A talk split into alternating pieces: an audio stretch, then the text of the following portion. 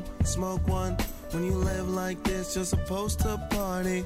Roll one, smoke one, and we all just having fun. So we just roll one, smoke one. Hey, this is Daniel Montero with Ganja Smoke Break.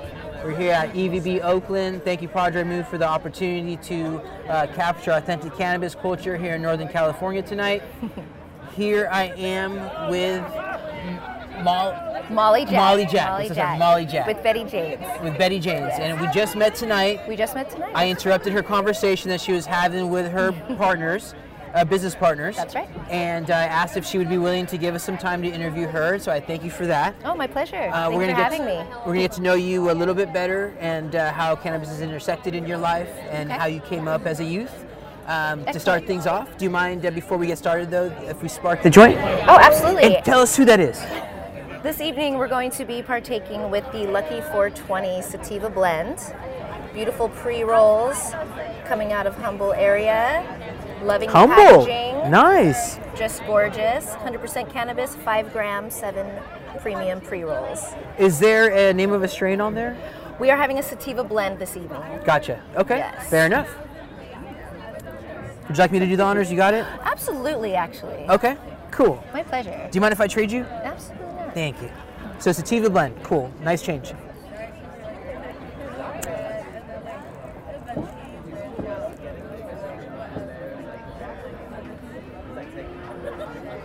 Nice little spicy, little earthy. Excellent. Molly, after your puff, I'd love for you to please share with the audience um, where you grew up. I know you're from uh, the Bay Area, and I know you moved around a little bit. That's true. Um, through high school, if you can uh, share with us in a nutshell. Through high school, I grew up in Manteca, California. I was born in Hayward, California. Lived in East Oakland until I was about seven. At that point, moved to Manteca, and high school was when I first experimented with cannabis. It was in my family. My father was a individual who partaked, and it I grew up in a time with Nancy Reagan, and so the war on drugs was very strong, and the message was very clear. I remember tying red ribbons on the fences, so there was a large pushback on cannabis, and it was certainly taboo and frowned upon. And when I knew that my father was partaking, when I learned that as a small child, I was upset, and I remember throwing some of it around that I saw in his rolling tray. How old were you at the time? I was probably nine or ten. Okay. Um, but it was certainly embedded in my mind that it was a bad thing. But I was still, none, nevertheless, just as curious. And at 14, I remember smoking for the first time with my group of about six girlfriends, all the same age. And it didn't get me high the first time, but I certainly tried it again. And after that, it was a relationship that I carried with me. It's one thing that I've done continuous throughout my life. How do you describe your relationship with cannabis then, and if it does differ now? Some time has passed. some time has passed. I notice that I have a certain peace and clarity, a outlook on life that's positive, mm-hmm. and I've always remained quite healthy, which is a blessing. And I wonder if that is due to my consumption of cannabis. I know certain individuals that suffer from assorted ailments and they do not use cannabis. Um, I guess it feels that I feel that it has, in a sense, been certainly medicine that's kept me very, very healthy. I mean, I've had physicals and things, and just I've managed to remain healthy when others around me have suffered from various degrees of cancers or eating disorders, um, addictions, and I find that cannabis keeps me balanced and healthy. That's something continuous. You're a daily user. A daily, most days. Most days, more often than not. What culture did you identify with before you identified with cannabis culture?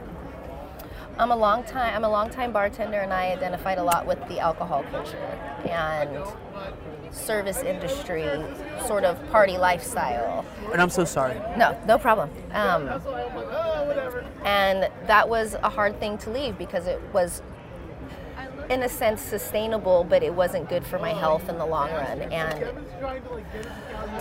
Do you mind sharing with us? Um, was there an epiphany that you had? Did you compare cannabis to alcohol, or was there an experience with alcohol that made you realize I need to step away?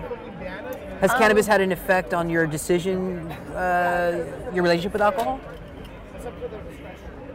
Certainly, absolutely, I think they do affect each other. Um, but I do turn to it and cannabis, and I am able to function in a way that I never could when I was partaking with alcohol.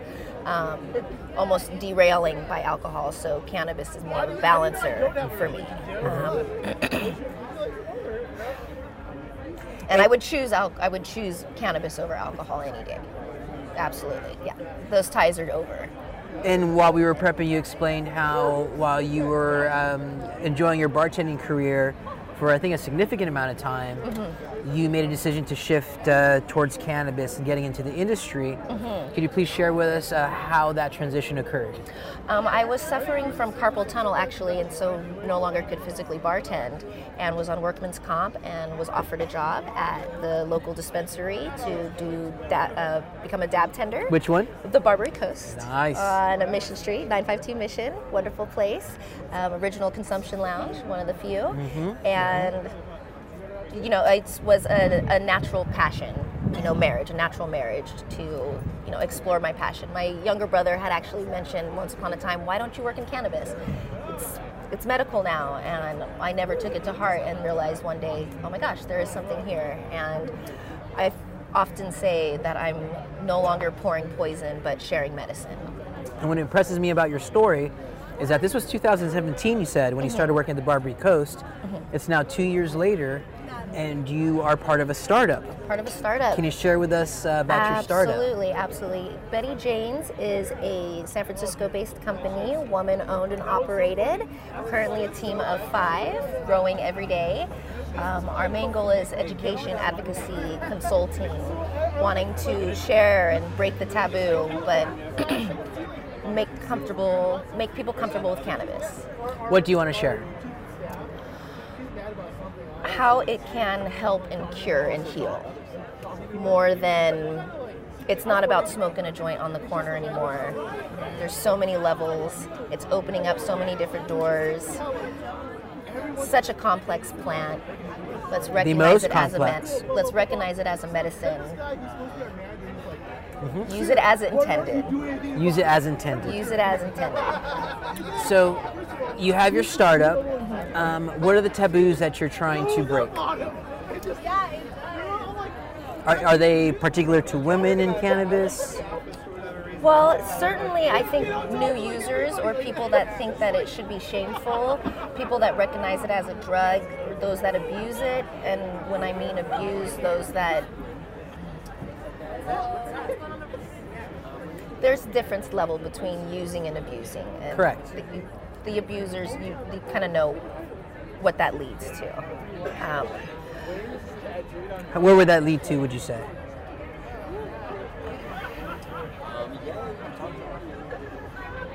Depression, uh, being lazy. Sure, that could be certainly, you know, um, having trouble sorting out my thought here. No, of know if we course. Maybe, Yeah, no, it's okay.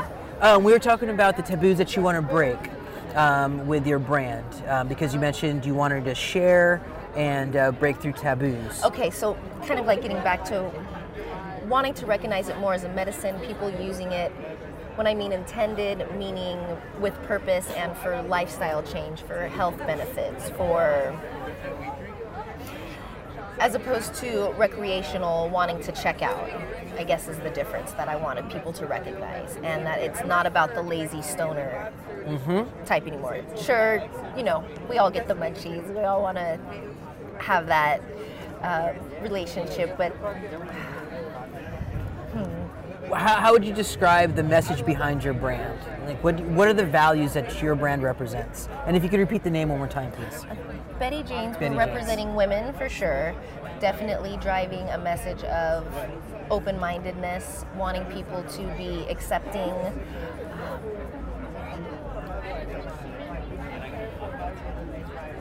creating a structure, um, a unity, helping each other out. Are you an equity applicant? I am not. Okay. If I ask you what cannabis culture means to you, does anything come to mind? Or what I comes to mind, I should say? For cannabis culture to me means community. It means I feel a bond. There's a certain you know, you know, you kind of know, and then you have a already like a framework of a relationship when someone is already within the industry, someone's already involved. Um, a certain wrecking, like almost like a pass, like you're at a different level, kind of know each other on a different level automatically. And I don't know if we talked about the products that you you're planning to offer that you're offering. Um, we're looking to launch a line of pre rolls, concentrates, and further down the line, edibles. And there's a recent partnership that you made. We have some different um, models of operation, and we are going to be working with some different companies, including Lucky 420.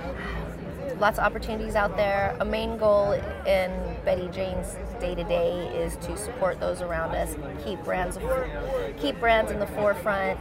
There's been a lot of shifting and changing, and it's been hard for people to keep up with just the regulation fees and changes. We don't want all the good brands to disappear.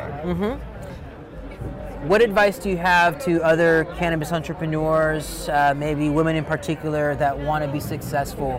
What advice can you give them? I just borrowed this real quick. Yes, please take that away.